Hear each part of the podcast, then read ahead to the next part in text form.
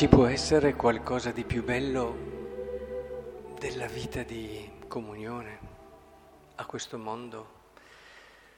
Del, dell'essere uno nell'altro, del sapere che ti puoi fidare dell'altro, che puoi essere te stesso fino in fondo, del fatto che magari non è più solo una singola persona, ma è un gruppo di persone che vive l'essere comunità che edifica quella che è la casa spirituale nella quale tu vai a rifugiarti, vai a ristorarti, vai a rinnovarti interiormente. Sì, c'è una casa in muratura, ma c'è anche una casa eh, spirituale, chiamiamola così, che è la comunità dove vivi. È importantissimo che riscopriamo il valore grande della vita insieme. Non ha misura, non ha misura, tanto che il Vangelo di oggi ci dice che eh, Dio è in questa realtà vivo, presente, operante. Possiamo vivere la stessa forza e potenza di Dio, perché qualunque cosa chiedi, la ottieni. Questo vuol dire, in poche parole, che hai la stessa forza di Dio. Attenzione però, la forza di Dio non è secondo la logica del mondo, la forza di Dio è la forza della croce. Eh, non bisogna confondere queste cose. A volte noi quando pensiamo qualunque cosa noi la otterremo, ci mettiamo nella logica del mondo e allora noi vogliamo questo e otteniamo da Dio quello che vogliamo noi. Eh, la logica della comunione invece è la logica che ti fa entrare nella prospettiva di Dio, che è quella, dice la seconda lettura, dell'amore. Non c'è niente di più grande dell'amore. È fondamentale che ritroviamo questa dimensione, vivere su questa terra senza creare legami, legami. Eh, lo dice appena prima, no? In verità io vi dico tutto quello che legherete sulla terra sarà legato sui cieli, eh, senza creare dei legami che hanno il profumo dell'eternità e quindi saranno veri anche nei cieli, senza creare rapporti di comunione profonda, ricca, con le persone, magari ci diamo da fare tantissimo, no? Facciamo, facciamo, raggiungiamo obiettivi e poi quanti legami profondi e veri hai costruito, perché tutto il resto passa, i legami no, ma quello che legheremo sulla terra sarà anche nei cieli. Il resto no, non c'è nei cieli, tutto quello che abbiamo fatto non c'è, sicuro. Ora, è importante che noi lavoriamo con questa prospettiva e questa saggezza l'investimento più grande che dobbiamo fare delle nostre qualità, delle nostre energie, di tutto quello che appartiene alla nostra persona è investire in rapporti di comunione, che poi in alcuni casi, quando c'è l'elezione da parte dell'uno e dell'altro, diventa anche amicizia. E l'amicizia è una di quelle cose che ti parla talmente tanto di Dio e della Trinità che non hai bisogno di studiare dei trattati quando la vivi davvero. Capisci dal di dentro tanto di Dio. Il problema è che comunione, che non è trovarsi insieme a mangiare, a lavorare, non è quella, quella è stare un po' insieme, magari dirsi una parola buona farsi eh, qui si parla di altro, si parla di altro, quello può essere un punto di partenza, ma quella comunione davvero dove c'è questo consegnarsi l'uno all'altro e questo abitare l'uno nell'altro è fondamentale.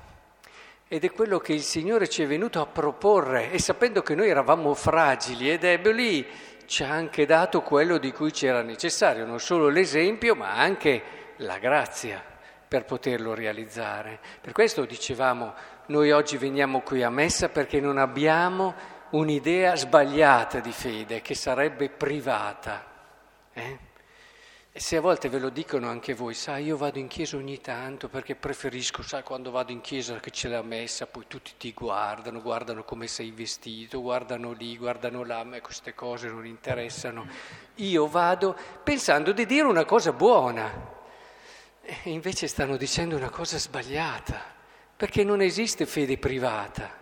C'è una dimensione personale, certo, e anche di responsabilità, ma la fede è del popolo. Legge, provate a leggere la scrittura, è sempre il popolo, è il popolo che Dio ci sceglie. Anche quando sceglie Abramo, gli sceglie Abramo in prospettiva di un popolo. E così Mosè, e così andando avanti fino a Gesù che sceglie i suoi apostoli, prima comunità, e da cui nasce poi nello Spirito la Chiesa. È importante allora che abbiamo questa chiarezza. Noi esistiamo come cristiani per vivere la comunione. È il cammino di tutta la vita. La comunione non è semplice. La comunione non è facile, è molto più facile, appunto, dicevo prima, trovarsi ogni tanto, anche con delle cose belle insieme, mangiare insieme, quello è molto più facile. La comunione richiede un, un cammino interiore, richiede un superare eh, freni, difficoltà, anche peccati. E qui ci dice una cosa importante oggi la parola di Dio, che la comunione, la comunione è verità. Cioè ci sono rapporti a volte che possono essere confusi con eh, la giusta amicizia o la giusta comunione fraterna. Sono rapporti dove si sta bene e allora uno dice, eh, vedi ho trovato casa, so che spesso tutto quello che posso dire l'altro lo ascolta sono libero, però manca una cosa fondamentale, la libertà di dirti quando sbagli che stai sbagliando. Parlando con persone che, ricordo, si trovavano tutti i sabati da 40 anni. Bel gruppo, no? Il sabato sera si trovavano tutti i sabati sera a, a cena e stavano bene insieme. Il problema qual era? Il problema è che a volte parlando con alcuni di loro magari venivano fuori alcune problematiche all'interno del gruppo, sono questa cosa, questo qui, insomma. E io dicevo, beh, insomma, parlatene insieme. Fa, uh, no, assolutamente no, dopo si rompono certi equilibri e alla fine dopo non, non funziona più il gioco, no?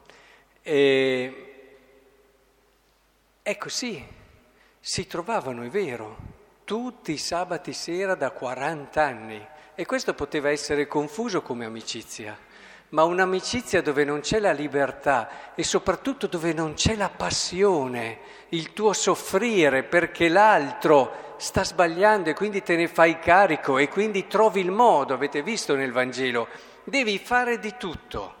Devi fare di tutto, prima provi a parlargli personalmente, con delicatezza, rispettando, poi provi a fare un passo avanti, cercando perché non ti rassegni se non lo capisce, di chiamarne alcuni, poi c'è la comunità. E anche quando arriva a dire considera a questo punto come un pagano, a me piace sempre vederlo come Gesù considerava i pagani, cioè pregava per loro e dava la vita per loro, quindi dopo non ti resta che la preghiera, però non ci molli, non ci molli. Cosa serve trovarsi tutti i sabati se poi dopo non c'è questo?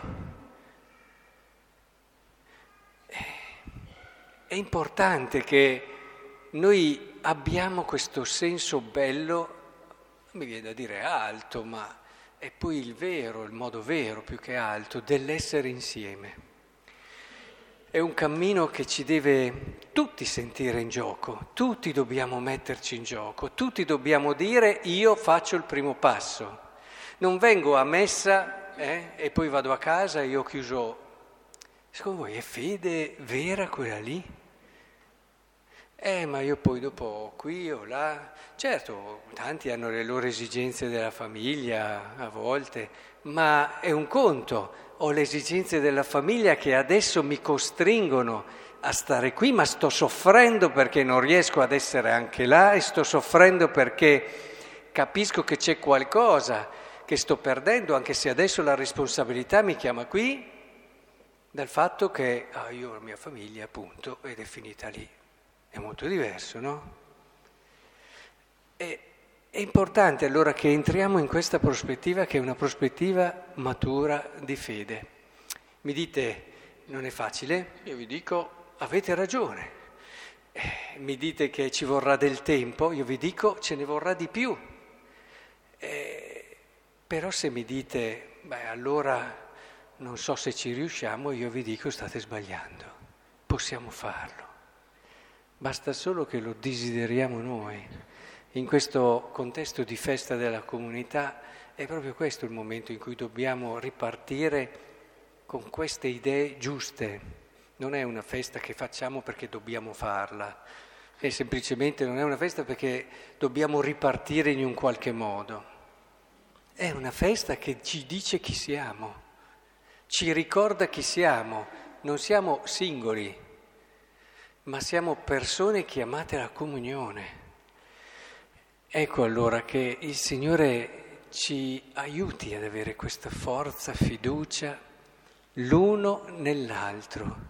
E anche quando a volte avremo delle delusioni, perché ce ne saranno, ve lo dico subito, perché è inevitabile, anche qui quando uno sbaglia eh, può sbagliare anche verso di te.